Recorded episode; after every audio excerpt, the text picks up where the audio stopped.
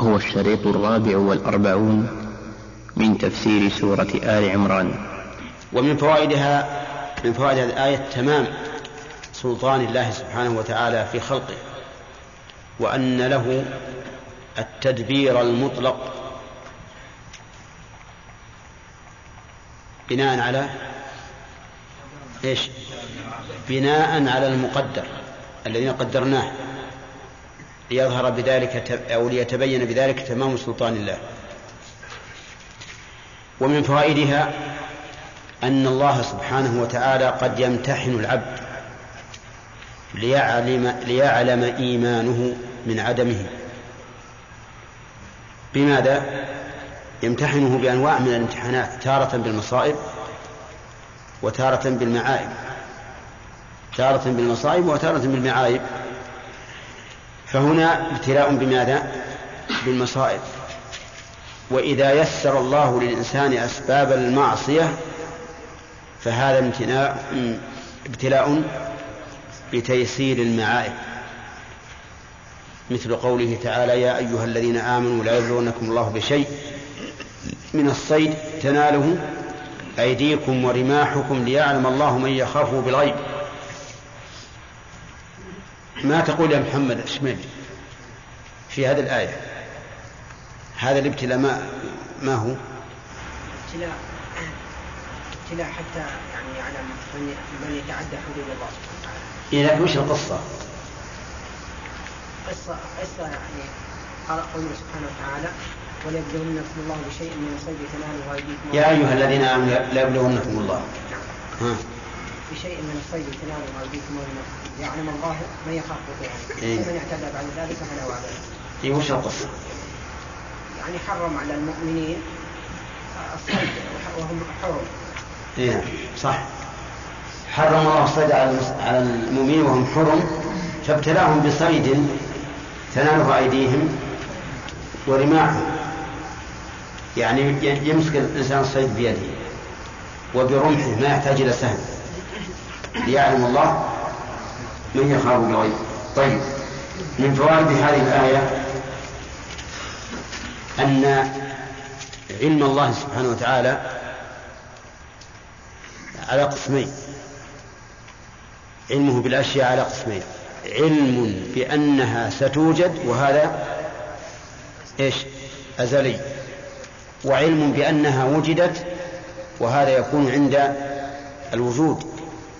ولهذا قال: وليعلم الله الذين آمنوا. ومن فوائد هذه الآية أن الله تعالى قد يقدر المكروه بحكم بالغة كثيرة، لقوله: وليعلم الله الذين آمنوا ويتخذ منكم شهداء. ومن فوائدها فضيلة الشهادة، من أين تؤخذ؟ من قوله: ويتخذ منكم، فكأنه سبحانه اصطفى هؤلاء الشهداء واتخذهم لنفسه. ومن فوائد هذه الآية الإشارة، بل فضيلة شهداء أحد، فضيلة شهداء أحد، لأن قوله: يتخذ منكم شهداء، أول من يدخل بهم في أم أول من يدخل فيها شهداء أحد رضي الله عنه. ومن فوائدها إثبات المحبة لله، أن الله يحب، وجه ذلك أن نفيها عن الظالمين يدل على ثبوتها لغيرهم أو لضدهم، يدل على ثبوتها لضدهم، لأنها لو انتفت عن هؤلاء وهؤلاء لم يكن في نفيها عن الظالمين فائدة. ولهذا استدل الشافعي رحمه الله وغيره من أهل العلم على ثبوت رؤية المؤمنين لربهم في الآخرة بقوله تعالى: كلا إنهم عن ربهم يومئذ لمحجوبون، يعني الفجار. قال: فلما حجب هؤلاء عن رؤيته في السخط دل على رؤية الآخرين في حال الرضا وهذا لا شك استدلال جيد. فهنا نقول لما نفى المحبة عن الظالمين دل على ثبوتها على لمن لمن كان ضده، لأنها لو كانت منتفية عن هؤلاء وهؤلاء لم يكن لتخصيص الظالمين فائدة. المحبة يعني كون الله يحب الشخص، هل فيها نقص بالنسبة لله؟ ها؟ لا. ولهذا كان أهل السنة السلف يثبتون أن الله تعالى يحب، يثبتون أن الله يحب وأنه يحب أيضا، كما قال تعالى فسوف يأتي الله بقوم يحبهم ويحبونه. ومحبة الله سبحانه وتعالى إذا وفق العبد لها لا يعادلها شيء ولا يماثلها لذة، يجد الإنسان في محبة الله لذة لا توصف أبدا. حتى إن السلف بعض السلف يقول لو يعلم الملوك وأبناء الملوك ما نحن فيه لجالدونا عليه بالسيوف. الله أكبر. الملوك هم في قمة النعيم الدنيوي، أليس كذلك؟ وأبناؤهم كذلك، لكن أحباب الله وأولياء الله أعظم منهم في هذا النعيم، أعظم منهم في هذا النعيم.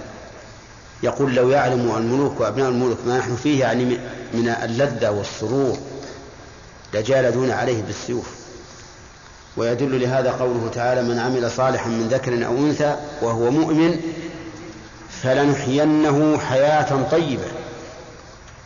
طيب، إذن نقول من مذهب أهل السنة والجماعة إثبات المحبة لله، أن الله يحب وأنه يحب. طيب، هل من الناس من أنكر محبة الله؟ نعم، من الناس من أنكر محبة الله، لكنه ليس إنكار تكذيب بل إنكار تأويل. فقال المراد بالمحبة الإرادة أو الثواب، الإرادة أو الثواب. فمعنى يحب أي يريد أن يثيبهم أو إيش أو يثيبهم، معنى يحبهم يعني يثيبهم. وهؤلاء هم الأشاعرة ومن كان أشد منهم في التعطيل. الأشاعرة يقولون حرام عليك أن تقول إن الله يحب، حرام عليك. طيب، الله يقول يحب، قال معنى يحب يعني يريد يريد أن يثيبه أو معناه يثيبه. وقد مر علينا مثل هذا كثيرا وبينا بطلان مذهبهم وأن ما ذهبوا إليه يعتبر تحريفا لكتاب الله وليس تأويلا له. كلا يا خالد؟ نعم. طيب، من فوائد من فوائد الآية الكريمة التحذير من الظلم. وجهه ها؟ لقوله لا يحب الظالمين. وكل إنسان يهرب هروبه من الأسد من كل فعل يؤدي إلى عدم محبة الله له، ففي هذا التحذير من الظلم. نعم. والظلم أقسام، إما في حق الله وإما في حق الآدمي. والظلم في حق الآدمي إما في المال وإما في النفس وإما في العرض، أنواع، لكن كل ظلم فإن الله لا يحب. طيب، من فوائد الآية الكريمة أن محبة الله قد تتبعض، بمعنى أنه يحب هذا أقوى من هذا ويكره هذا أقوى من هذا. وجهه أن الحكم إذا علق بوصف فإنه يزداد بزيادته ويقوى بقوته وينقص بنقصه ويضعف بضعفه. فإذا كان انتفاع المحبة من أجل الظلم فكلما كان الإنسان أظلم كان أبعد عن محبة الله عز وجل. ثم ذكر الله فائدة أخرى كم تكون: وليمحص الله الذين آمنوا.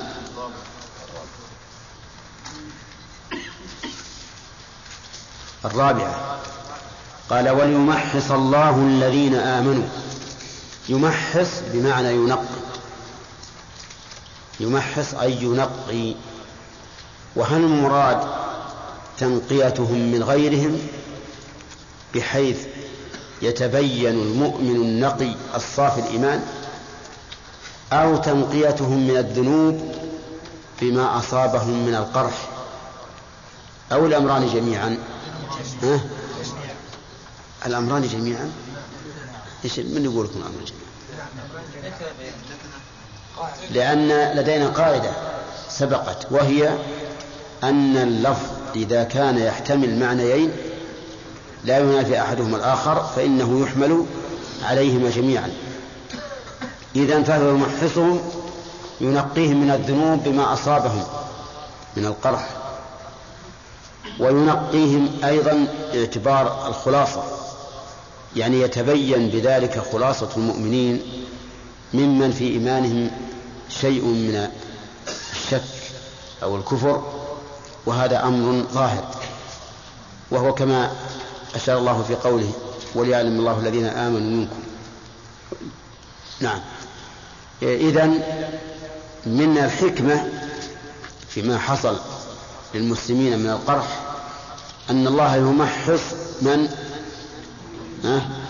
الذين آمنوا، ينقيهم من الذنوب بما أصابهم من هذه المصيبة، وينقيهم ببيان الخلص أهل الصفوة. الخامسة قال ويمحق الكافرين. يمحق الكافرين، سبحان الله، إذا نصرهم يكون سببا لمحقهم. أه؟ نعم، يكون سببا لمحقهم، لأنهم إذا انتصروا علوا واستكبروا وانتفخوا في أنفسهم وظنوا أن لهم السيطرة دائما، فحينئذ يعيدون الكرة مرة أخرى بقتال المسلمين، وبذلك يكون محقهم وبذلك يكون محقهم هذا هو وجه الآية. وقال بعض أهل العلم يمحق الكافرين يهلكهم بما جنوه على المسلمين،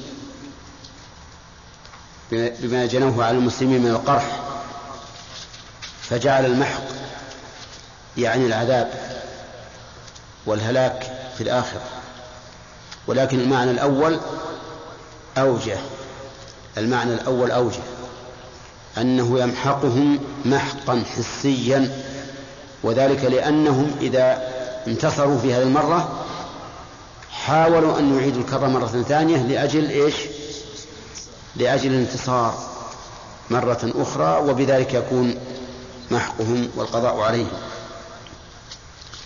وقول الكافرين مأخوذ من الكفر، وأصل الكفر في اللغة الستر، ومنه سمي الكفر، يعني وعاء طلع النخل، لأنه يستر ما كان فيه.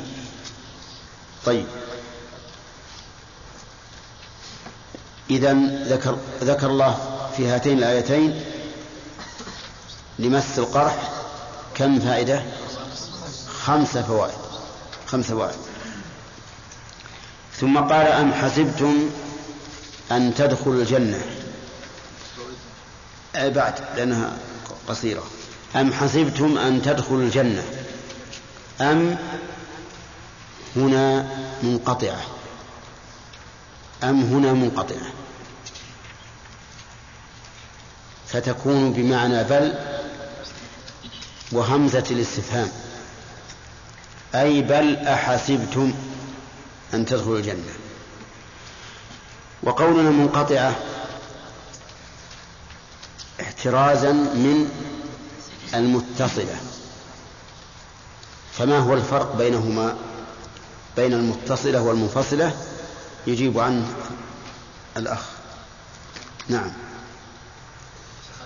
ما الفرق بين أم المنقطعة وأم المتصلة؟ المتصلة تكون مع خاطئ مع العاطف، وهذه عاطف. لا تكون الجملة الأولى يعني متصلة بالجملة الثانية، عاطف على الجملة الثانية، وهذه عاطف يعني يكون لا تعلق بها. هذه ابتداء كلام جديد بعد نبي نبزيات.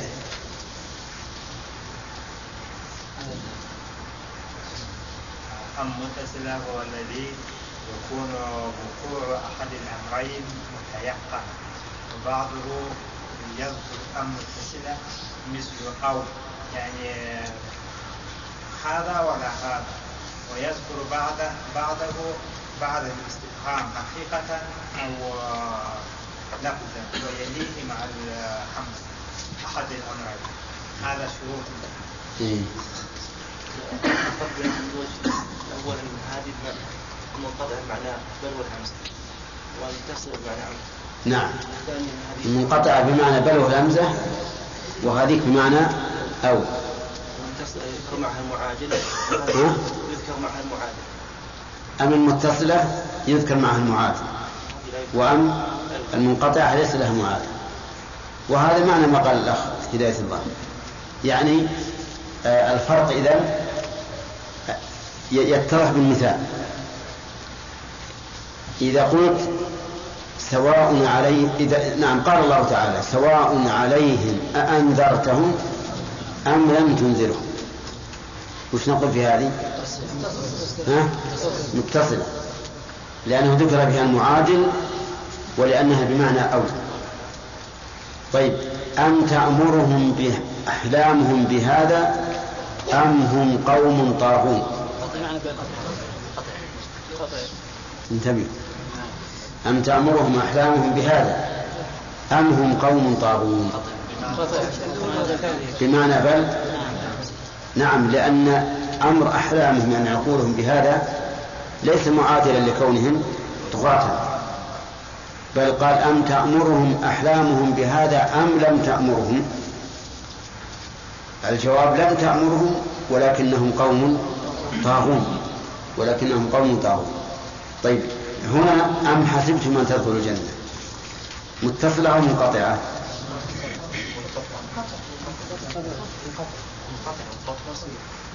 ولكن الجواب ضعيف جدا، حتى الذين أجابوا بأنها منقطعة يلا تسمع أصواتهم. ايش تقول الآن؟ منقطعة. نعم، لأنه لم يذكر المعادل ولأنها بمعنى بل والهمزة. أم حسبتم أن تدخلوا الجنة أي أرهمتم أن تدخلوا الجنة، والاستفهام هنا للتوبيخ، يعني هل تظنون أن تدخلوا الجنة بلا اختبار؟ ولهذا قال ولما يعلم الله الذين جاهدوا منكم ويعلم الصابرين.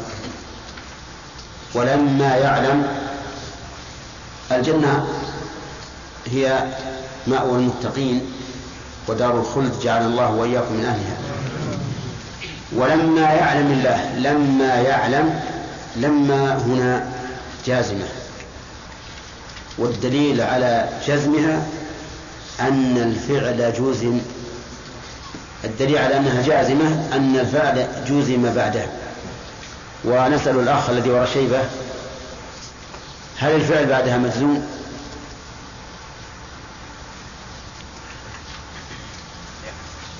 اهمزوا يا شيبة اللي وراك. اي نعم، ولما يعلم. اي نعم، مجزوم. مجزوم الفعل ولما يعلم الله، كسر يعلم الله، كيف هو المجزوم؟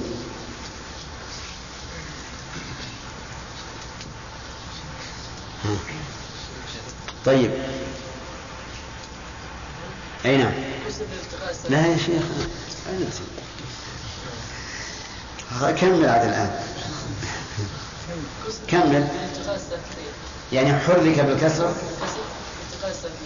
وأصله ولما يعلم، لكن لما كان يبعده ساكنا كسر، لأنه على القاعدة التي أشار إليها ابن مالك الكافية: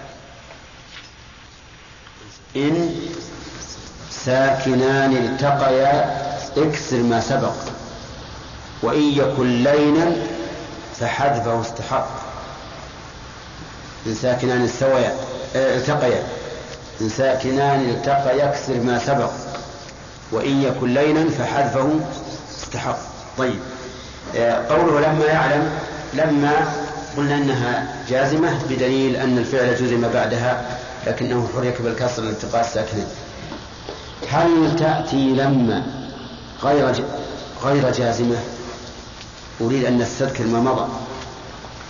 هل تأتي لما غير جازمة؟ ها؟ زيادة. لما شرطية ولما زيادة ولما خافة لا يزيد بعض. نعم خالد. تعالي. ها؟ بعض تأتي إيش؟ تأتي تأتي إيش؟ تأتي غير جازمة. إيش؟ غير جازمة. إيه، لكن تأتي لأي معنى؟ يعني المعنى الذي تأتي تأتي له. تأتي جازمة انتهينا منه، وتأتي أحفظ مثال. لا بندر. لا، تأتي شرطية. تأتي شرطية مثل لما قام زيد قام عمرو.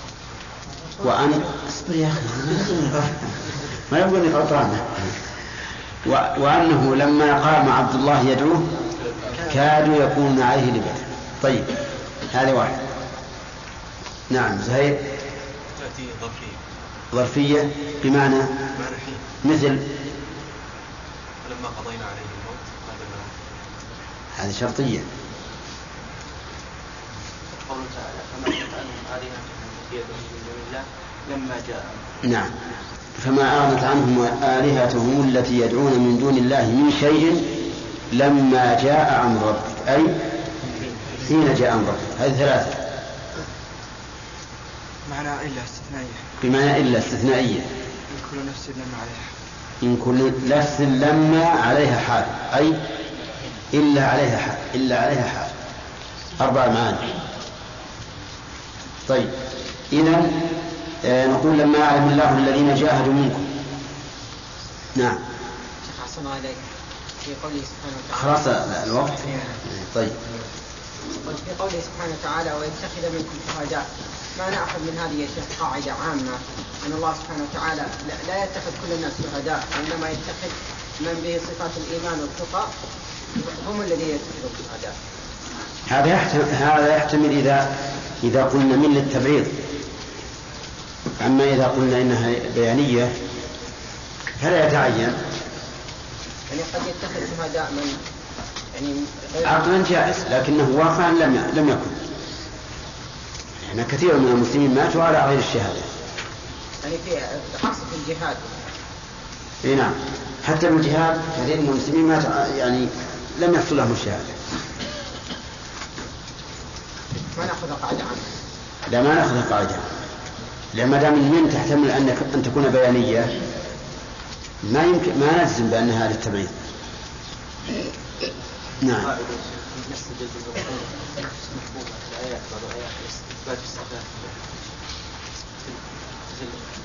والله لا يحب الظالمين إنهم تسلمون إليه. هذه قد يدل عليه نصوص أخرى لكن في آيات لا يدل عليه نصوص. إيه. يحب كل مكان الكفور. نعم. مفهومه أنه يحب غير الكفور. إيه يحب من من من تبع عنه ذلك. لا والله والله لا يحب كل مكان. إيه نعم. غير المكان وغير الكفور يعني يمكن أن نقول يحبه الله. نعم يحب من انتفت عنه هذ... عنه هاتان الصفتان. يمكن يكون متصل بغيره. نعم يمكن يتصل بصفة أخرى توجب كراهته وبصفة أخرى توجب محبته، لكن نفي المحبة عن المختار الفخور يدل على ثبوت المحبة لغيره أو لضدها أحسن بعد. لكن هذا الضد هذا الضد قد يكون متصل بصفات. نعم لكن يتصل بصفات توجب بغضا، لكن كما قلنا البغض والمحبة يتبعض، يحب الله الشخص من وجه ويكرهه من وجه آخر، ما يمنع. نعم يا آدم. بعد الناس جاء أصابته مصيبة. إيش؟ يعني بعد الناس جاء أصابته مصيبة. بعض الناس. هنا يعني استدل في هذه الآية وتلك الأيام يداولها بينهم. هل استدلال؟ يشتغلون جماعة. صحيح؟ أي نعم. صحيح. نعم. صلى الله عليك. هل يؤخذ من هذا أن إذا حصل قتال مثلا بين طائفتين؟ أنه لا يدل دائما على أن المنتصرة هي التي يحبها الله. نعم، لأن الله تعالى قد يبتلي الأخرى في هذه البلوى امتحانا، لكن لا يجوز أبدا أن نظن أن الله سبحانه وتعالى يدين الباطل على الحق بداية مستقلة. نعم. بارك الله فيك. إذا كان هناك فريقين كرة قدم وانتصر فريق على الآخر، فاستدل أحدهم قال وتلك الأيام نداولها بين الناس، فهل هذا استهزاء بكلام الله عز وجل؟ ماذا تقول؟ يقول إن انتصر فريق في كرة القدم على فريق آخر، فهل يصح أن نقول وفي اليوم الثاني بالعكس كذا يا زهير؟ فهل نقول نستدل بالآية وتلك الأيام نداولها بين الناس؟ أي نعم. كيف يمكن؟ انتصار الأولين بأمر الله وقدره، وانتصار الآخرين أيضا بأمر الله وقدره. أعوذ بالله من الشيطان الرجيم. قال الله تبارك وتعالى: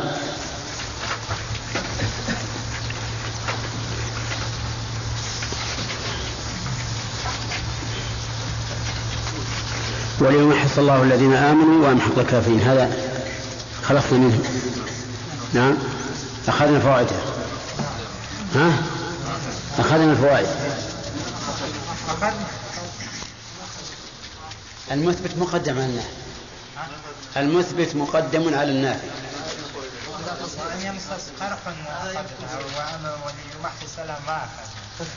هذا اللي احنا نسأله. قال الله عز وجل: وليمحص الله الذين آمنوا ويمحق الكافرين. هذه هي الحكمة الرابعة من حكم من حكم مداولة الأيام بين الناس، وما جرى للنبي صلى الله عليه وسلم وأصحابه في أحد. الرابعة: وليمحص الله الذين آمنوا. يستفاد من هذه الآية الكريمة أن الله سبحانه وتعالى قد يبتلي المؤمن من أجل تمحيصه، وقد ذكرنا أن التمحيص من وجهين: الوجه الأول بيان من إيمانه صادق يصبر على الضراء، ومن إيمانه متهزهز لا يصبر. الوجه الثاني أن هذه المصائب فيها تمحيص للمؤمنين بتكفير السيئات. ومن فوائدها الفائدة خامسة: محق الكافرين. فيستفاد من هذا فائدة، وهي أن النعمة قد تكون سببا للنقمة، فإن انتصار الكفار يوجب فرحهم وبطرهم، حتى إذا بطروا محقوا.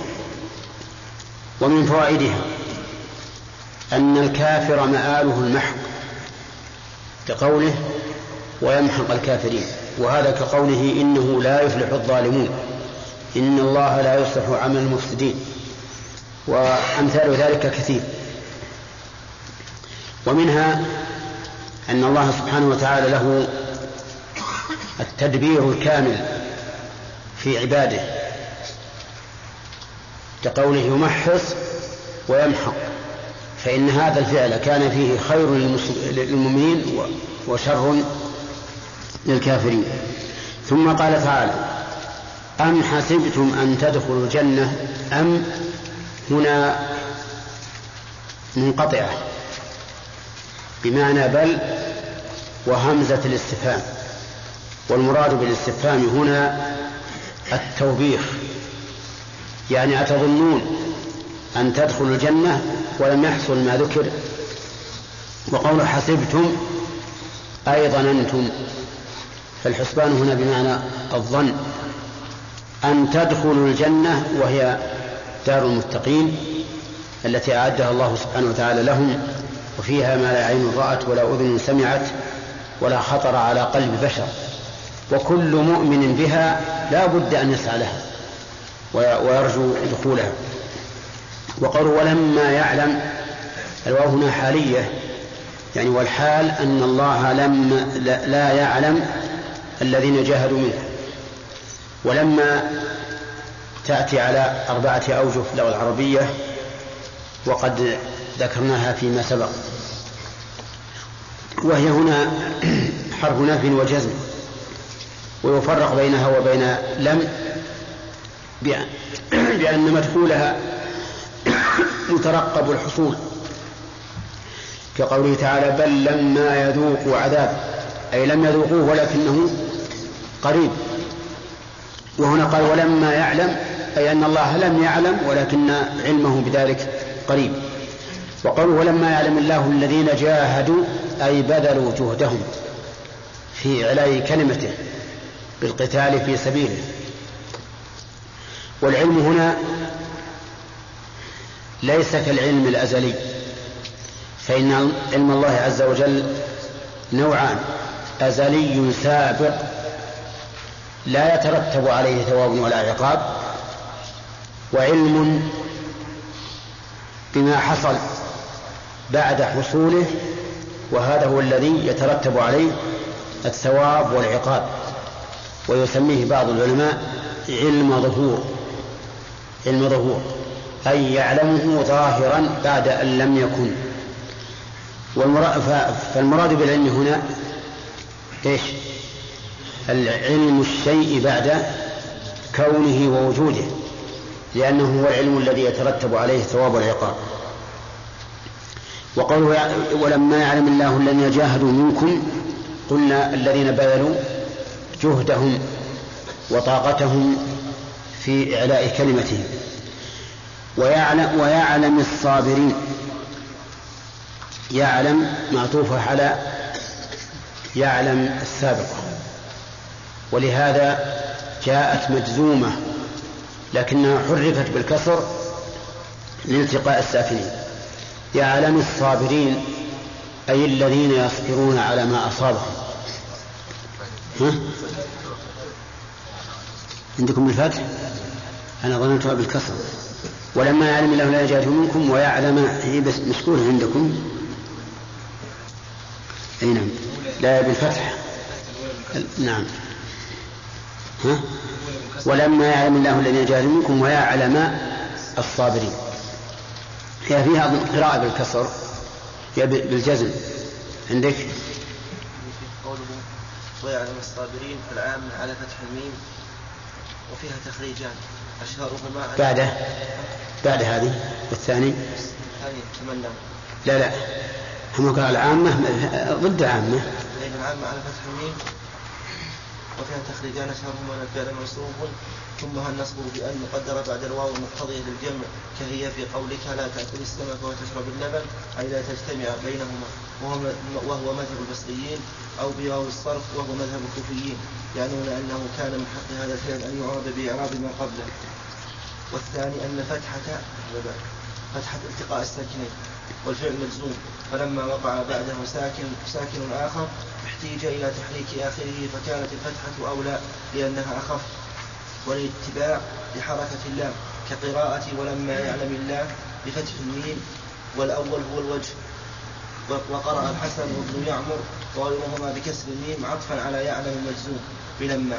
وقرأ عبد الوارث عن ابن عمرو وابن العلاء ويعلم بالرفع.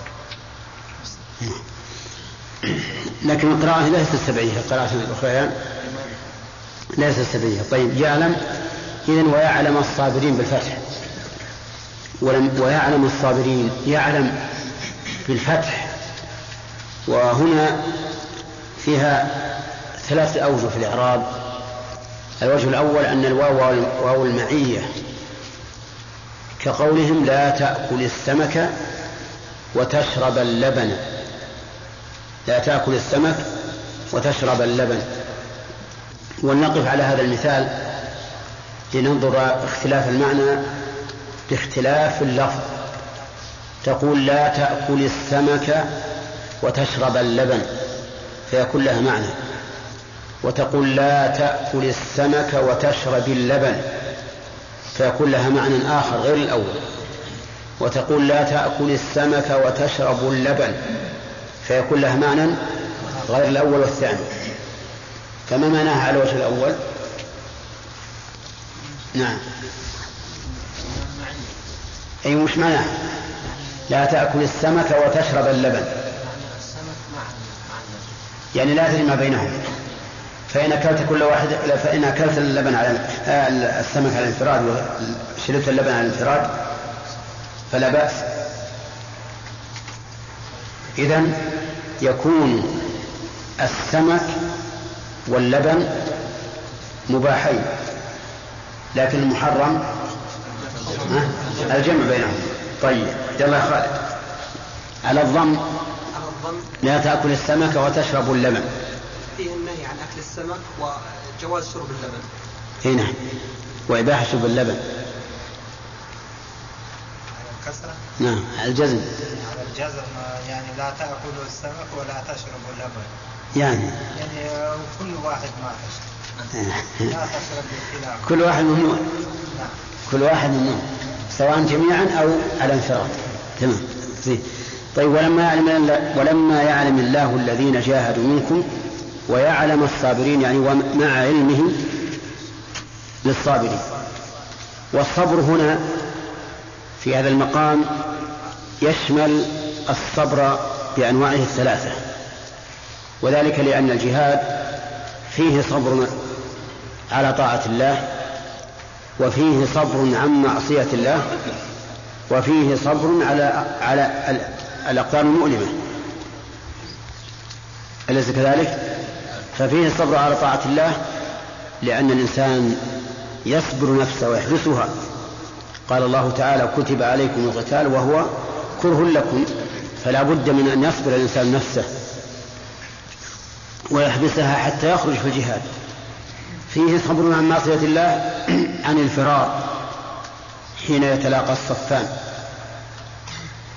فإن هذا يحتاج إلى صبر وتحمل، لأن صبر الإنسان قبل الدخول في المعركة قد يكون محتملا، لكن بعد الدخول وإذا رأى السيوف أمام وجهه فإنه قد يفر.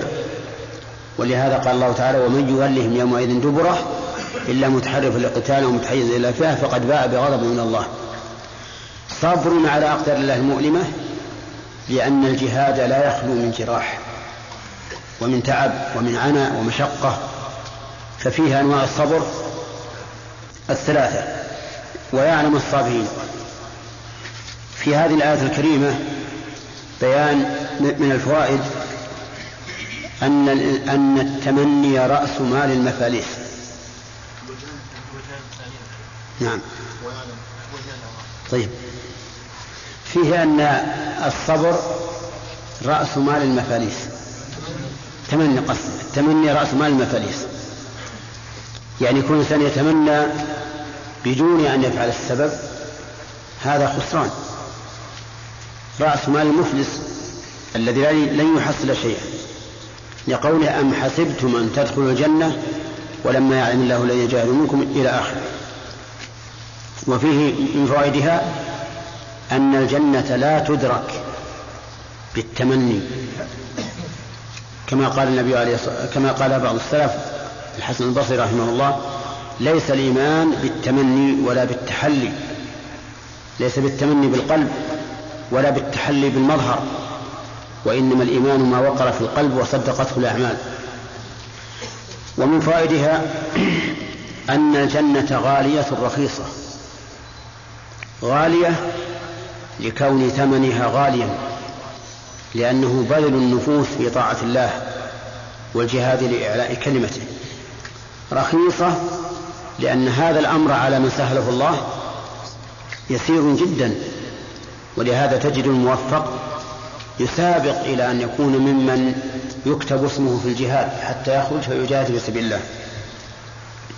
ومن فوائدها أن الله سبحانه وتعالى يمتحن العبد بما يدل على صبره أو ضجره، تقوله ولما يعلم الله الذين جاهدوا منكم ويعلم الصابرين.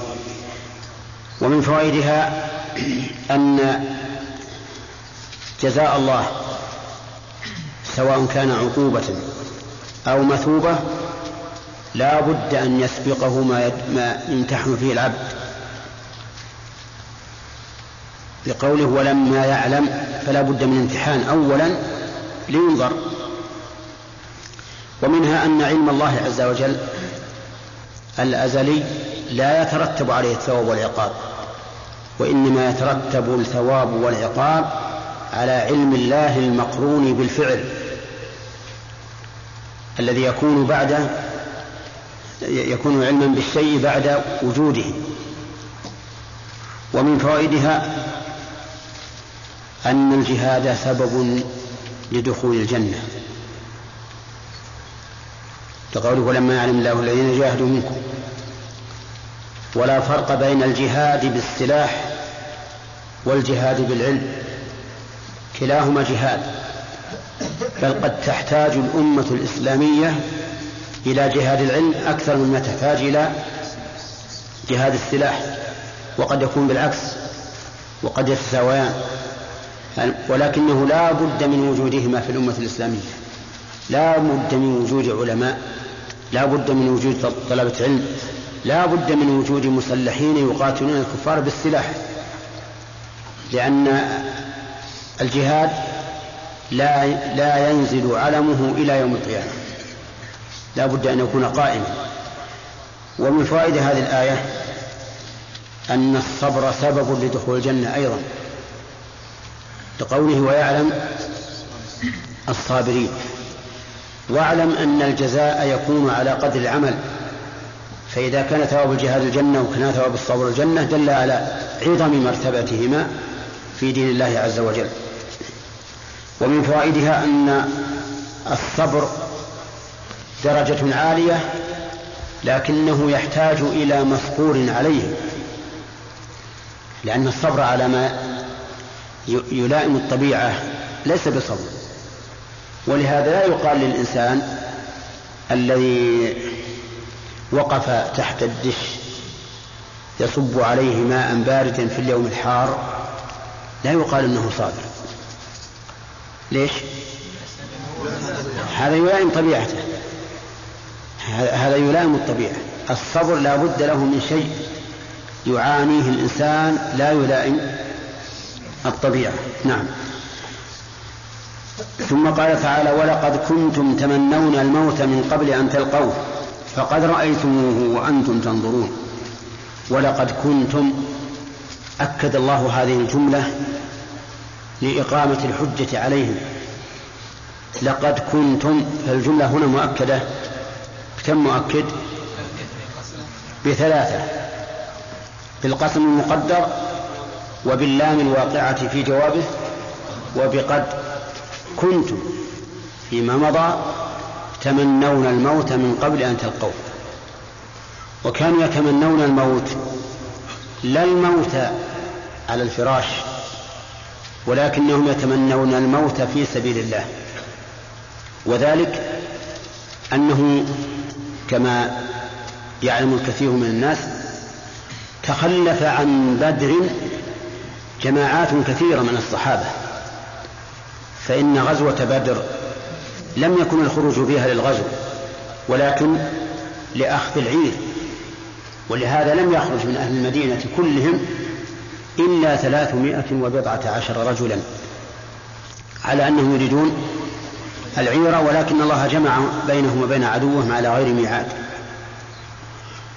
فاستشهد من استشهد من المسلمين نحو ثلاثة عشر رجلا، وتمنى الذين لم يدركوا هذه الغزوة أن قد خرجوا فيها، ولا سيما الشباب منهم، ولهذا لما استشارهم النبي عليه الصلاة والسلام في غزوة أحد أيخرج أيخرج إلى العدو أم يبقى في المدينة، كلهم قالوا لا نخرج، ولا سيما الذين تخلفوا في بدر.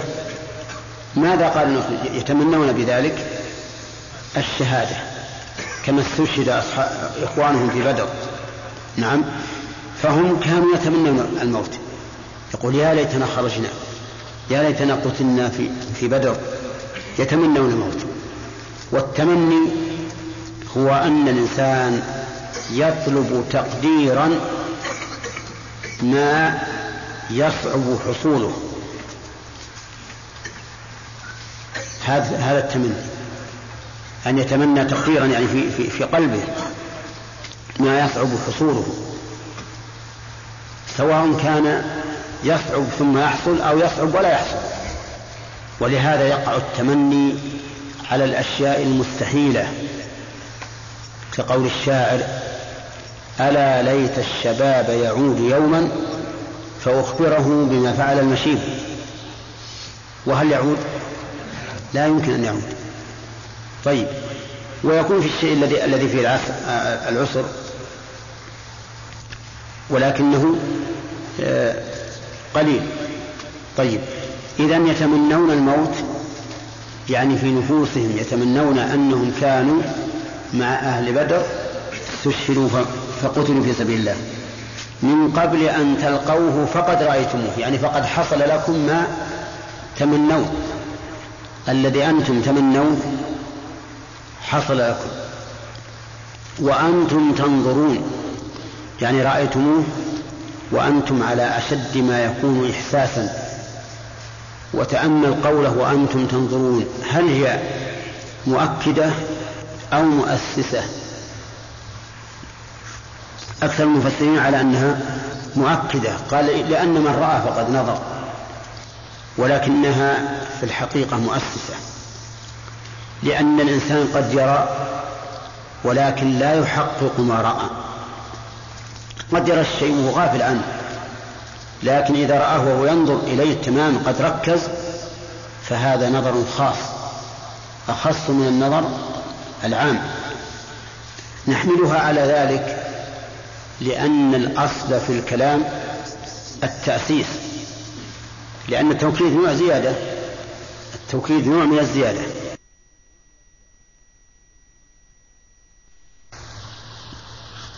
أكثر المفسرين على أنها مؤكدة، قال لأن من رأى فقد نظر، ولكنها في الحقيقة مؤسسة، لأن الإنسان قد يرى ولكن لا يحقق ما رأى. قد يرى الشيء غافل عنه، لكن إذا رآه وهو ينظر إليه تماما قد ركز، فهذا نظر خاص، أخص من النظر العام. نحملها على ذلك لأن الأصل في الكلام التأسيس، لأن التوكيد نوع زيادة، التوكيد نوع من الزيادة، ليس فيه إلا توكيد ما مضى وقد لا يحتاج إليه، لكن التأسيس هو الأصل. إذن يقول الله عز وجل أن كنتم تمنون الموت من قبل، ويقيم على ذلك الشهادة بالتوكيد، لقد كنتم تمنى الموت فقد رأيتموه وأنتم تنظرون، فلماذا يحصل منكم هذا التخاذل؟ نعم، ولهذا قال فقد رأيتموه أي الموت. نعم، رأيتموه أي الموت، رأوا من استشهد في غزوة أحد، رأوه بأعينهم. وذهب بعض المفسرين إلى أن المراد رأوه أي رأوا أسبابه وهو القتال، لأنه لأن من لم يقتل لم يرى الموت، ولكن هذا تفسير فيه نظر، لأن رؤية الموت يراها الإنسان في نفسه وفي غيره، فقد رأيتموه يعني فيما بينكم وأنتم تنظرون. في هذه الآية من المشاكل النحوية قوله تمنون، حيث إن صورته صورة الماضي ولكنه صيغة في صيغة المضارع. اصبر يا شيخ، في إشكال لأن تمنى ماضي، تمنى ماضي، هل نعطيها الأخ هداية الله ولا من تعجل شيئا قبل أوانه؟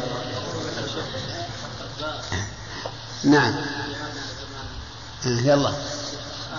خليك التاء أيهن؟ التاء المبارك، ولقد كنتم تتمنون الموت. أحسنت، أصلها تتمنون الموت. طيب، نريد من هداية الله أن يأتي لنا بمثال آخر في القرآن. كثير إذا اجتمع التاءان صدف واحد منه. أنا أريد واحد واحد مثال واحد في القرآن يشهد لهذا.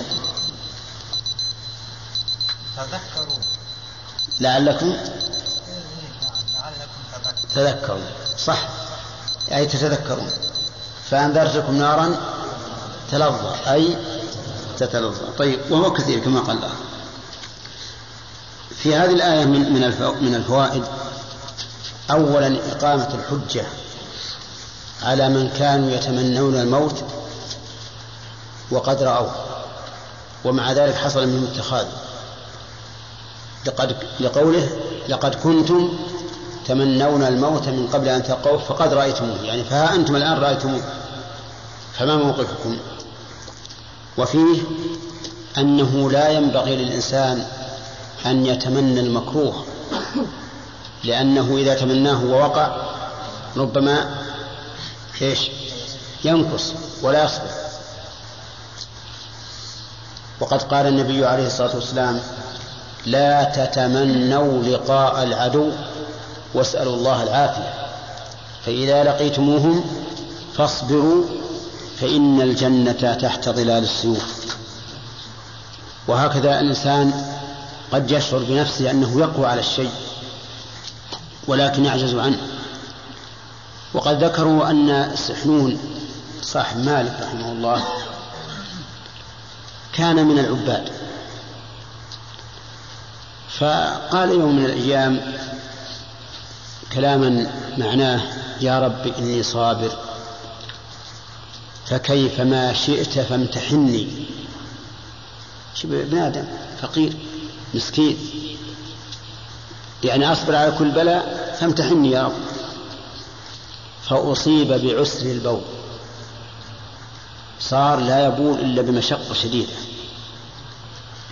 قالوا فكان يدور على مدارس الصبيان، مدارس اللي فيها الصبيان الصغار، فيقول ادعوا لعمكم الكذاب، ادعوا لعمكم الكذاب.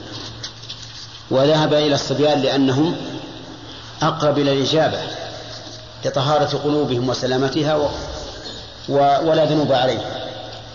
الكذاب انه قال اني اصبر فكيف ما شئت من امتحني ولم يصبر. وهكذا الانسان ينبغي له ان يسال الله العافيه، لكن اذا ابتلي فليصبر. ومن فوائد هذه الايه انه لا باس ان يوبخ الانسان من تحدى واتخذ لمكانه مكانا, مكانا عاليا إذا وجده قد تخاذل في هذا المكان. مثل لو كان رجل من الناس يزعم أنه صبور وأنه جلد وما أشبه ذلك، فإذا أت... لمت به الأمور صار جبانا هلوعا لا يتحمل، فيذكره فيذكره أظن أحد الشعراء كان يقول في شعره الخيل والليل والبيداء تعرفني والسيف والرمح والقرطاس والقلم. شجاعة وعلم كتابة كل شيء. ف حصلت غزوة وكان فيها هذا الشاعر، فأراد أن ينهزم ويولي الدبر، وإلى حوله أناس قد حفظوا هذا البيت من شعره، فقالوا ما لك يا فلان وأنت تقول الخيل والليل والبيداء تعرفني والسيف والرمح والقرطاس والقلم، فعتب على نفسه ورجع، وأظن لما أكون نسيت أنه قتل. نعم، فالإنسان قبل أن يصاب بالبلاء قد يشعر بنفسه أنه قوي يصبر لكن يعجز، فإذا ذكرت أحدا بشيء كان يفتخر به ويقول أنا أفعل وأنا أقول وأنا أصبر، فهذا لا بأس به. ولكن هل, هل هذا محمود إذا كان الأمر ضارا أو ينظر للمصلحة؟ ينظر للمصلحة. قد يكون المسكين يفتخر بما لا فخر فيه، فإذا وقع فيه وأراد أن يتأخر عنه ثم أغريته يقع في ضرر، فالمسألة يرجع فيها إلى المصلحة. ومن فوائد هذا هذه الآية جواز تأكيد على رأي من يرى أن قوله قد رأيتموه وأنتم تبصرون فيها توكيد، أي جواز تأكيد اللفظ إذا دعت الحاجة إليه، وكان ذلك مقتضى البلاغة، بل قد يكون مطلوبا كما في هذه الآية. فهذه الآية على قول بأن قوله وأنتم تنظرون توكيد، وأنها لا لم تأتي بمعنى جديد. أما على قول الراجح الذي رجحنا فإنها بأنها أتت بمعنى جديد، فإننا لا نأخذ هذه الفائدة من هذه الآية، لكن نأخذها من آية أخرى مثل وما أدراك ما يوم الدين ثم ما أدراك ما يوم الدين، كلا سوف تعلمون ثم كلا سوف تعلمون، أولى لك فأولى ثم أولى لك فأولى، كثير من في القرآن تأكيدات للأهمية.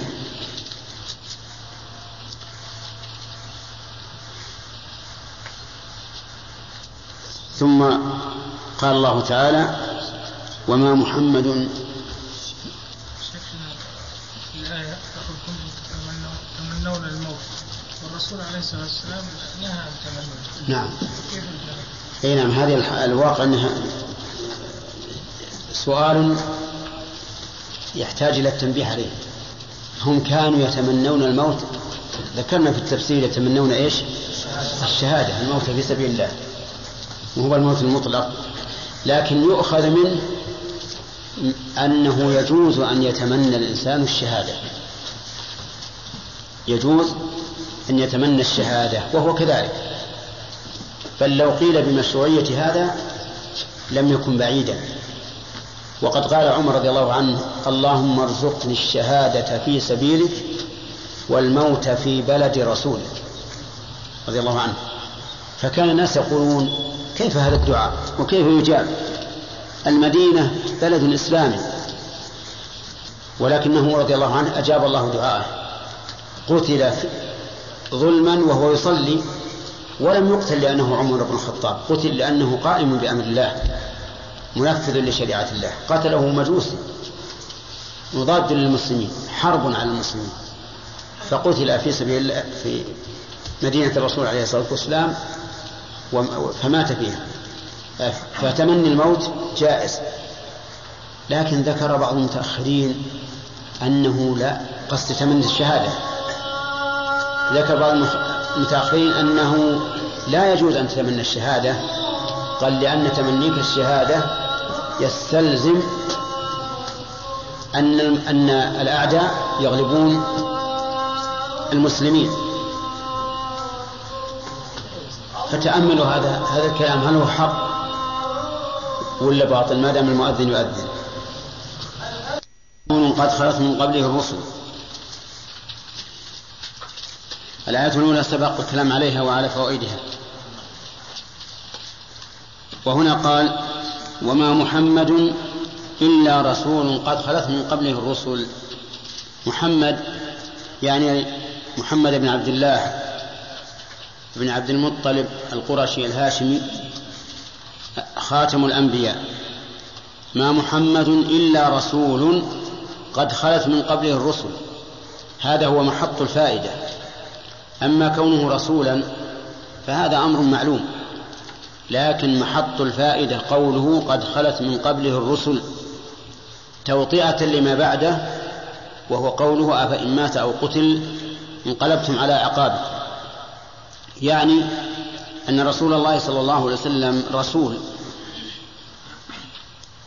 قد خلت من قبله الرسل فماتوا من قبله، ومنهم من قتل كما قال تعالى ويقتلون النبيين بغير حق. فإذا كان كذلك فهل أقوامهم لما ماتت أنبياؤهم أو قتلوا هل تركوا أديانهم؟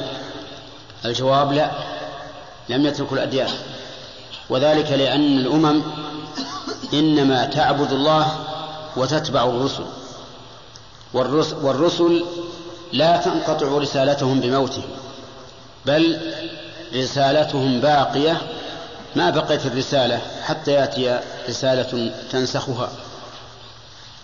أما رسالة النبي صلى الله عليه وسلم فإنه لا ناسخ لها لأنها آخر الرسالات. وهذه الآية نزلت حينما صاح الشيطان في يوم أحد، صاح الشيطان يقول إن محمدا قد قتل، فلما قال هذا فت ذلك في أعضاد الصحابة رضي الله عنهم، أولا لأن موت النبي صلى الله عليه وسلم مصيبة عظيمة تحزن القلب وتضعف النفس، وثانيا لأن محمد صلى الله عليه وسلم كان قائده، وإذا مات القائد فإنه لا شك سيكون له أثر على الذين يقتادون بقيادته. فلما شاع الخبر بأن محمد صلى الله عليه وسلم قتل حصل ما حصل على المسلمين، فأصابهم غم بغم، وصار عند بعضهم بعض الشيء، ولكن الله عز وجل وبخه فقال وما محمد إلا رسول قد خلت من قبله الرسل. فإذا كان كذلك فهل الرسل الذين سبقوا وماتوا أو قتلوا هل قوم هل ارتد أقوامهم من بعدهم؟ لا، ولكن بقيت الرسالات وبقي الأتباع. وهنا قال أفإن مات أو قتل انقلبتم على عقابكم، الهمزة هنا لاستفهام التوبيخ، يعني أفتنقلبون على أعقابكم إن مات أو قتل؟ هذا لا يليق بكم ولا ينبغي لكم، بل ما دام شريعته باقية فاتباعه باقي، ولا, ولا يليق بأي مؤمن أن يرتد على عقبه إذا مات الرسول صلى الله عليه وسلم. وقوله أفإن مات فيها همزة الاستفهام ومن بعدها فاء العطف، وقد مر علينا أن مثل التركيب أينهم، لكن مثل هذا التركيب يجوز فيه من حيث الإعراب. نعم، أقول مثل هذا التركيب ما الذي يجوز فيه من حيث الإعراب؟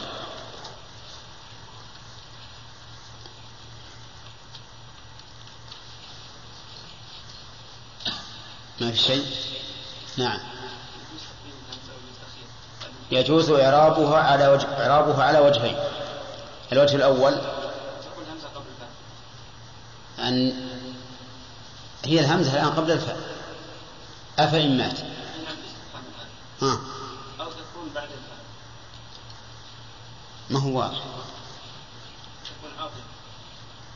أن تكون الهمزة الاستفهام في مكانها ها والفاء التي بعدها أو حرف العطف الذي بعدها. محمد حرف العطف الذي بعدها يكون هذا إذا جعلنا الهمزة على ما هي عليه في مكانها، وحرف العطف بعدها لا لا نعم إذا جعلنا الهمزة في مكانها لم تغير فحرف العطف الذي بعدها يكون عاطفا على شيء محذوف. آه. وما وما تقدير هذا الشيء المحذوف بما يناسب المقام. طيب هذا وجه. الوجه الثاني الوجه الثاني أن نجعلها على ما هي عليه ونقول أن نجعل الهمزة في مكانها، يعني الإعراب نقول أن همزة قدمت الصدارة. إيه لكن هل هذا مكانها الأصلي أو لا؟ على هذا الوجه الثاني لا تكون, لا تكون مكان أصلي، أن يكون مكان الهمزة بعد حرف العطف ولكن قدمت من أجل الصدارة، وبناء على هذا الوجه لا يحتاج إلى تقدير، يكون يكون العاطف عاطفا على ما سبق، يعني على الشيء المذكور السابق. طيب قال الله تعالى أفإن مات أو قتل انقلبتم.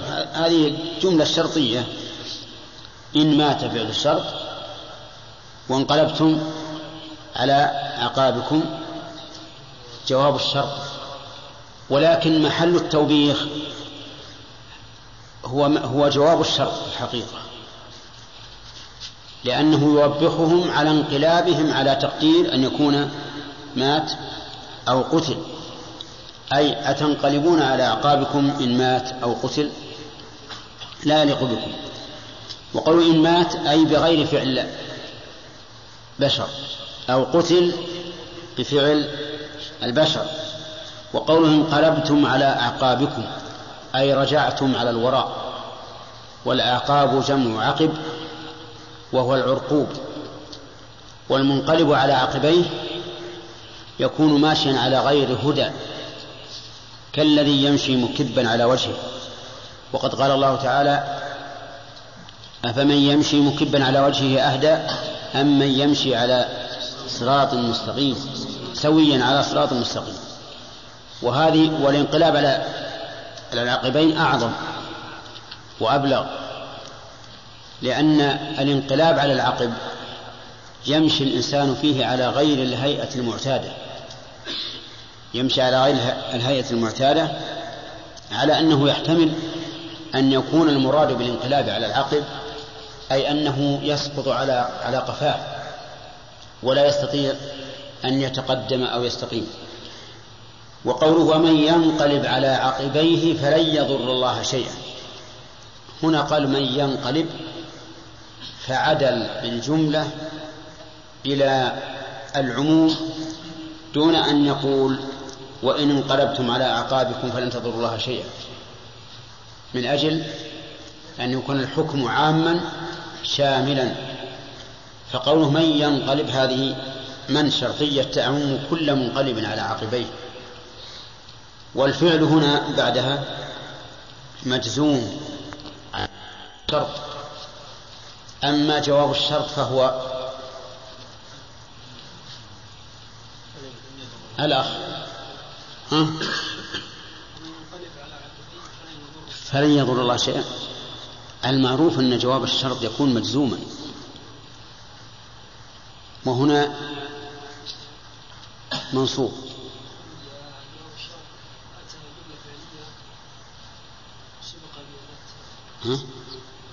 فلن يضر، والمعروف أن جواب الشرط يكون يقع مجزوما.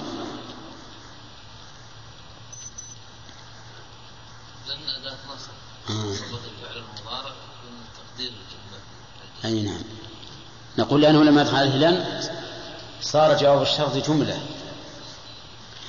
ولماذا اقترنت بالفاء؟ سامي، وهذا سامي ولا ولا أخوه أنت؟ اسمك؟ يا محمد. لماذا انقلبت؟ لماذا قرنت بالفاء؟ فلن يضر الله. ها؟ لا بندر،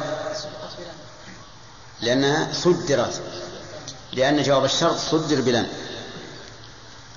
طيب اقرأ البيت الضابط في هذا. اسمية طلبية وبجامد وبما اسمية طلبية وبجامد وبما وقد وبلن وبالتنفيذ. طيب فلن يضر الله شيئا شيئا نكر في سياق النفي فتعم، يعني أن الذي ينقلب على عقبيه ويرتد عن الإيمان لن يضر الله، لأن الله سبحانه وتعالى لن ينتفع بطاعة الطائعين ولن يتضرر بضرر بمعصية العاصين. ولهذا قال من ينقلب على عقبيه فيرجع بعد أن كان مسلما فلن يضر الله شيئا، وإنما يضر في الحقيقة نفسه. وسيجزي الله الشاكرين، السين للتنفيس، وهي تحول الفعل المضارع من كونه صالحا للحال والاستقبال إلى تعين كونه للاستقبال.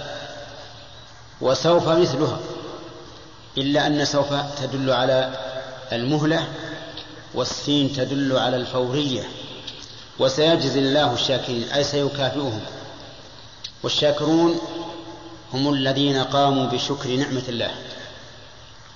وقد مر علينا أن الشكر هو القيام بطاعة المنعم بالقلب واللسان والجوارح، فالاعتراف بالقلب أن النعم من الله شكر، والثناء على الله بها باللسان شكر، والقيام بالطاعة بما يناسب تلك النعمة شكر.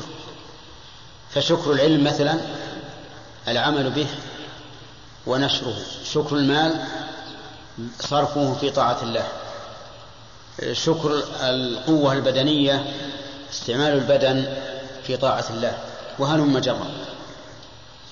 واعلم أن بين الشكر والحمد عموما وخصوصا وجهيا، أي أن أحدهما أعم من الآخر من وجه.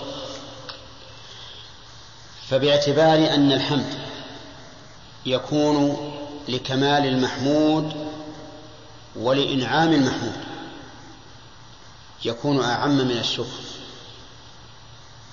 وباعتبار أن الحمد يكون باللسان يكون أخص من الشكر.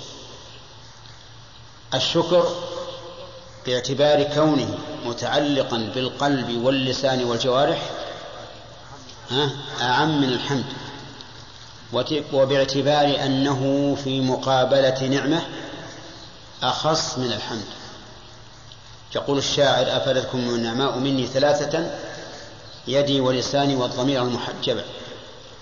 وبهذا التقرير نعرف أنه ليس بين الحمد وبين الشكر ترادف، بل هما متباينان يتفقان فيما إذا حمد الله سبحانه وتعالى على نعمته، كما لو أكل أو شرب فقال الحمد لله، فهذا يعتبر شكرا وحمدا شكرا وحمدا. ويختلفان فيما إذا حمد الله على كماله، فهنا لا يكون هذا من باب الشكر. وإذا حمد وإذا شكر الله بجوارحه فليس هذا من باب الحمد. قال وسيجزي الله الشاكرين، بماذا يجزيهم؟ بين الله سبحانه وتعالى هذا المجمل في قوله من جاء بالحسنة فله عشر أمثالها الأخل على العمود، ومن جاء بالسيئة فلا يجزى إلا مثله. من جاء بالحسنة فله عشر أمثالها، هذا الجزاء. وصح عن النبي صلى الله عليه وسلم أن الله يضاعف الحسنة إلى سبع حسن... إلى عشر حسنات إلى سبعمائة ضعف. ثم قال نأخذ الفوائد في هذه الآية، بيان أن رسول الله صلى الله عليه وسلم بشر يلحقه الموت كما يلحق جميع الرسل، لقوله وما محمد إلا رسول قد خلت من قبل الرسل أفإن مات أو قتل إلى آخره. وفيه أيضا أن النبي صلى الله عليه وسلم ليس ربا فيدعى ولا إلها فيعبد، لقوله إلا رسول قد خلت من قبله الرسل. ومن فوائدها أنه ينبغي عرض الدليل بذكر النظائر ليقتنع الإنسان بما سمع، لقوله قد خلت من قبله الرسل، فإن من سمع هذا اقتنع وقال ما دام الرسل السابقون قد ماتوا أو قتلوا فإن ذلك يكون تسلية له. ومن فوائد هذه الآية إثبات أن محمدا صلى الله عليه وسلم خاتم الرسل، لقوله قد خلت من قبله الرسل، وأل هنا للعموم، ولم يقل قد خلت من قبله رسل، بل قال الرسل، وإذا كان الرسل كلهم قد خلوا من قبله لازم من ذلك أن يكون هو آخرهم. ومن فوائد هذه الآية جواز موت الرسول عليه الصلاة والسلام وقتله، لقولها أفإن مات أو قتل. فإن قال قائل يشكل على هذا أن الله قال في الشهداء ولا تحسبن الذين قتلوا في سبيل الله أمواتا بل أحياء عند ربهم يرزقون، ولا تقولوا لمن يقتل في سبيل الله أموات بل أحياء ولكن لا تشعرون، فإذا كان هذا في الشهداء فكيف يكون الرسول صلى الله عليه وسلم ميتا مع أنه أفضل من الشهداء؟ والجواب عن ذلك أن نقول إن الحياة حياتان، حياة دنيوية جسدية وهي حياة الدنيا، وحياة برزخية ليست كحياة الدنيا، فهذه هي التي تثبت لمن؟ للشهداء. والأنبياء أفضل من الشهداء حيث حرم الله على الأرض أن تأكل أجسادهم، وأما الشهداء فقد تأكل الأرض أجسادهم، فالأنبياء أجسادهم باقية وحياتهم البرزخية أكمل من حياة الشهداء بلا شك. من فوائد هذه الآية الرد على من توهم أو زعم أن الرسول صلى الله عليه وسلم حي في قبره، لقوله أفإن مات أو قتل، ونحن نعلم بالضرورة من النقل المتواتر أن النبي صلى الله عليه وسلم لم يقتل، أليس كذلك؟ فإنه ما قتل بسيف ولا برمح، مات على فراشه، ولكن ثبت عنه صلى الله عليه وسلم أنه قال ما زالت أكلة خيبر تعاودني وهذا أوان انقطاع الأبهر مني. الأبهر عرق، عرق في الإبهام إذا انقطع مات الإنسان، فهذا يدل على أن أكله السم... الشاة المسمومة في خيبر كان له أثر في موته، ولهذا قال بعض التابعين وأظنه الزهري قال إن النبي صلى الله عليه وسلم كان شهيدا لأن اليهود قتلوه، ولكن, ولكن الله تعالى أمد في عمره حتى تأخر، وهذا ليس ببعيد، هذا ليس ببعيد، لأن أكلة خيبر كما قال ثبت عن النبي عليه الصلاة والسلام ما زال, ما زال أثرها في لهواته، يشاف في لهواته في لهاته أثر السم، والسم كان شديدا، ولهذا مات بعض الصحابة الذين واحد من الصحابة الذين أكلوا معه مات، لكن الرسول عليه الصلاة والسلام لم يه أو لم يبلع اللحم الذي أكل. من فوائد هذا الحديث هذه الآية أن الارتداد أن الارتداد عن الإسلام انقلاب على العقد، ولا يخفى علينا ماذا يكون أثر الانقلاب على العقد، انقلبتم على عقابكم. وهو كذلك، لأن, لأن الذي على الإسلام يمشي على برهان ونور، يمشي على صراط مستقيم. ومن فوائد الآية الرد على الملحدين الذين يقولون إن الإسلام رجعية ورجوع إلى الوراء، فإننا نقول لكم نقول لهم أنتم الرجعيون، أنتم الذين انقلبتم على عقابكم. أما من تمسك بالإسلام فإنه التقدمي، لأن الإسلام يحث على التقدم لكل فضيلة. سارعوا إلى مغفرة، استبقوا الخيرات، سابقوا إلى مغفرة. والآيات كلها تدل على أن الإسلام يأمر بالتقدم، لكن ليس التقدم إلى الكفر الذي قال الله عن زعيمه يقدم قومه يوم القيامة فأوردهم النار، ولكنه التقدم إلى جنة عرضها السماوات والأرض وعدة المتقين. المهم أن هذه الآية فيها, فيها رد على من؟ إيش؟ على الملحدين الذين زعموا أن التمسك بالإسلام رجعية. فنقول لهم إن التمسك بالإسلام هو التقدم، والتخلف عن الإسلام هو الرجعية.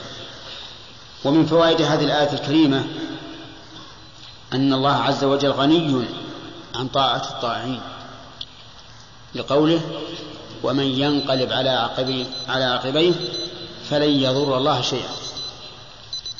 ومن فوائد من فوائد الآية انتفاء الضرر عن الله، وأنه لن يضره شيء. ولكن إذا قال قائل أليس الله تعالى قد قال في كتابه إن الذين يؤذون الله ورسوله لعنهم الله في الدنيا والآخرة، وفي الحديث القدسي يؤذيني ابن آدم يسب الدهر، فأثبت الأذية لله. فالجواب أنه لا يلزم من الأذية الضرر، لا يلزم من الأذية الضرر. فالله تعالى قد يتأذى ولكن لا يتضرر. وأضرب لك مثلا، لو أن شخصا جلس إلى جنبك وقد أكل بصلا أو شرب دخانا، ألست تتأذى برائحته؟ ها؟ بلى، ولكن هل تتضرر؟ ما لا تتضرر. إذا رأيت شيئا مكروها فإنك تتأذى ولكن لا تتضرر. إذن لا يلزم من كون الله تعالى يتأذى أن يتضرر. من فوائد الآية الكريمة الحث على الشكر، لقوله وسيجزي الله الشاكرين. ووجهه أن الجزاء أضيف إلى الله، فدل على عظمه، لأن الثواب من العظيم عظيم. ولهذا كانت الحسنة بعشر أمثالها إلى سبعمائة ضعف، إلى أضعاف كثيرة. ومن فوائد الآية الكريمة جواز الإطلاق في الكلام إذا, و... إذا جاء مفسرا في موضع آخر، لقوله وسيجزي الله الشاكرين. فإن هذه الآية مجملة، لم يبين الله تعالى كيف هذا الجزاء، ولكنه قد بين في نصوص أخرى. والشريعة يفسر بعضها بعضا، ويقيد بعضها بعضا، ويخصص بعضها بعضا. وما تجده مجملا في مكان تجده مبينا في مكان آخر، وهذا من تمام الشريعة، لأن الشيء إذا أتاك مجملا فإن نفسك تتطلع إلى بيان هذا المجمل، فتحرص وتبحث وتقرن بين الأدلة، تقارن بين الأدلة، تقرن بعضها إلى بعض حتى يتبين لك الأمر، وحتى تكون ملما في كل وقت بجميع النصوص. ومن فوائد الآية الكريمة أن الخلق لو, لو كانوا كلهم على الردة فإن الله تعالى لن يتضرر بذلك لقوله فلن يضر الله شيئا، وهذا عام يشمل أي ضرر كان سواء كان من فرد أو من جماعة.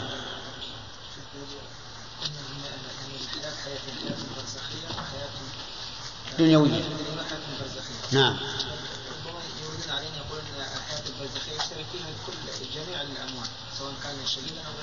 لا لا أبدا، اللي غير الشهيد ما ما ما هذه الحياة.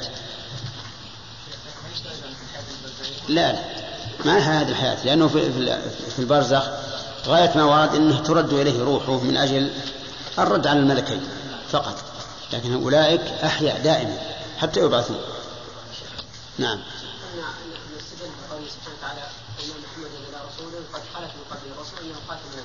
نعم. نعم. نعم.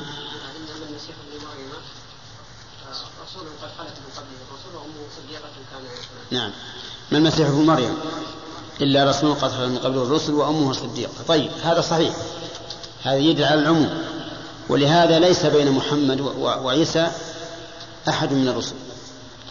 فإذا جاءت الآية الأولى عامة في في عيسى تكون هذه الآية مخصصة لها، يعني قد خلت من قبله الرسل إلا محمد. نعم. نعم. نعم.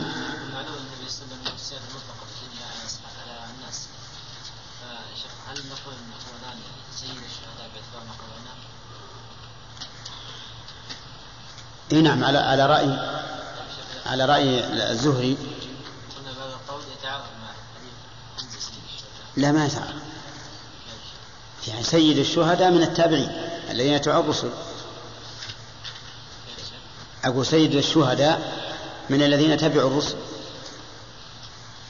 يعني من الأمم، أما الرسول فينفرد. هو واضح؟ نعم. إيش؟ نعم. نعم. إيش؟ نعم. أي نعم.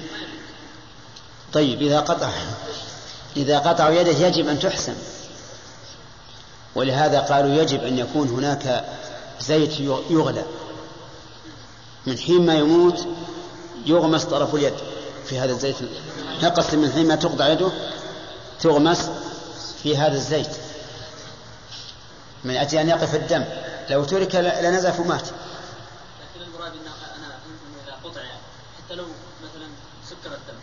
لا لو سكر ما يموت، لو سكر ما يموت معروف. نعم شاكر.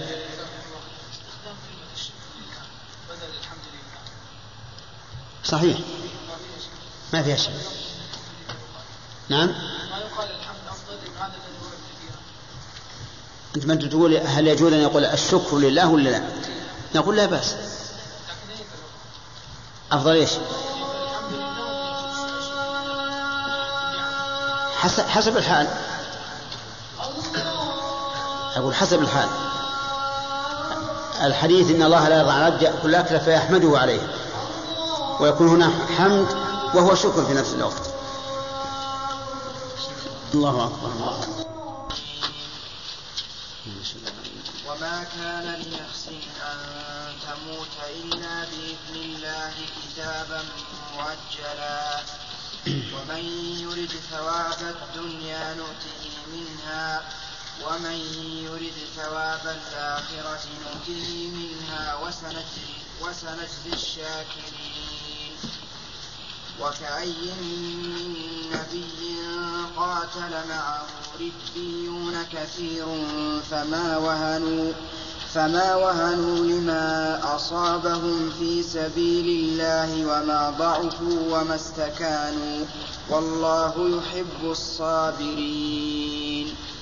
وما كان قولهم إلا أن قالوا ربنا اغفر لنا ذنوبنا ربنا اغفر لنا ذنوبنا وإسرافنا في أمرنا وثبت أقدامنا وانصرنا على القوم الكافرين.